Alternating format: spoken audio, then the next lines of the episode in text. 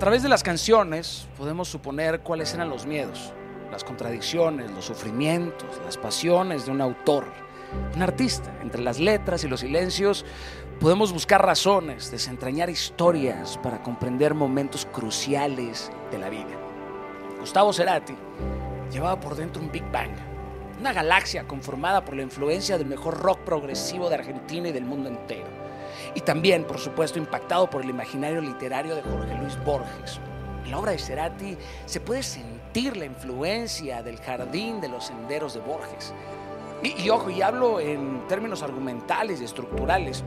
Estamos hablando de un hombre, de un músico que antes de cumplir 50 años ya había publicado 35 discos de todas las tendencias musicales.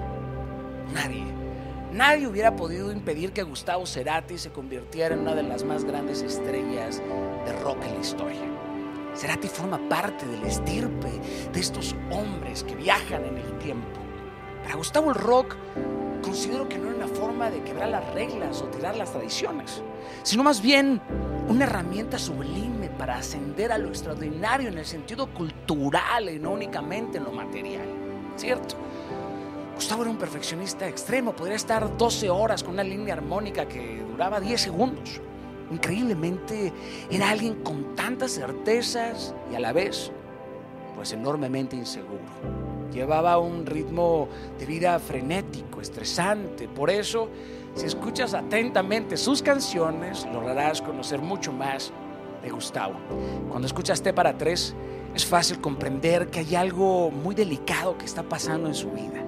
En ese caso, pues era la enfermedad crónica de su padre. Pero si saltas a Amor Amarillo, encuentras un disco lleno de inocencia, dedicado al crecimiento de su hijo Benito, que estaba dentro, por supuesto, de Cecilia, su, ex esposa. Esto, esto demuestra lo, lo íntimo que podía ser Cerati, pero en el caso de escuchar Crimen, sientes un hombre atormentado por el rompimiento de una relación amorosa en karaoke, la nostalgia pues de una separación en Fuerza Natural, el último disco que graba, vas a ver un artista pleno, maduro, que se cuestionaba la naturaleza del tiempo, sus vacíos, sus significados. Gustavo era alguien que tenía que tenía grandes preguntas. Yo no sé si respuestas, pero sí tenía grandes preguntas. Y creo que eso es lo grande de un cantautor, que muchas partes de su vida están a la vista si decidimos, por supuesto, decodificarlas en sus composiciones. Carajo, yo, yo no sé ustedes, pero espero que el rock esté preparando su regreso, su revancha, coño, porque cuánto nos hace falta estos artistas que tienen una conexión con el alma de todo un continente. Rockeros, por favor, regresen. Pero, pero hoy Hoy quiero hablarte de una canción que me encanta, es una de mis favoritas. Esta canción cumple todos los requisitos para ser una obra maestra. De hecho, no, creo que haya un reproductor digital que no la tenga. Ojo, por supuesto, si eres de los que realmente aprecia el rock en castellano. Estoy hablando de La Ciudad de la Furia. Es una canción para la historia, su melodía, su ritmo, su letra, su tiempo, su intención, su enfoque, su propósito. La Ciudad de la Furia fue lanzada en el álbum Doble Vida en 1988, fue, fue en el segundo corte. La ciudad de la furia, por supuesto que es Buenos Aires, está expresamente identificada en la letra y creo que sin duda pues está dentro de una de las mejores canciones del rock en toda la historia.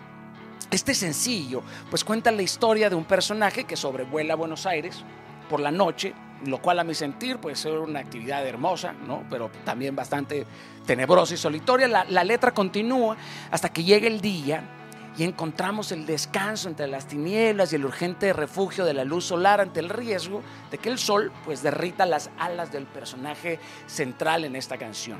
Es como si la canción estuviera hablando de algún familiar de la historia griega de Ícaro. En el mito de Ícaro, precisamente, vemos la posibilidad de un hombre, de un personaje que, que, quiere lograr algo extraordinario, pero al mismo tiempo, pues vemos la certeza de que Ícaro pues, no lo va a lograr, porque las alas de Ícaro pues simbolizan la libertad, porque con ellas puede, puede escapar del laberinto de Creta. Pero Ícaro también simboliza la caída y la muerte trágica, porque siempre hubo una paradoja en su vida. ¿Qué futuro puede tener alguien cuyas alas son de cera? Ninguna. El mundo estaba dispuesto a amputar la libertad de Ícaro. ¿Te suena familiar? Y si volteas a ver el videoclip, vas a ver el blanco y el negro.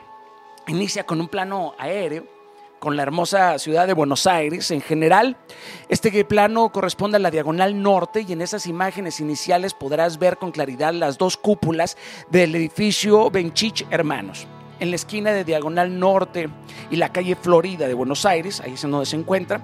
Esto es obra del arquitecto Eduardo eh, Lemonier.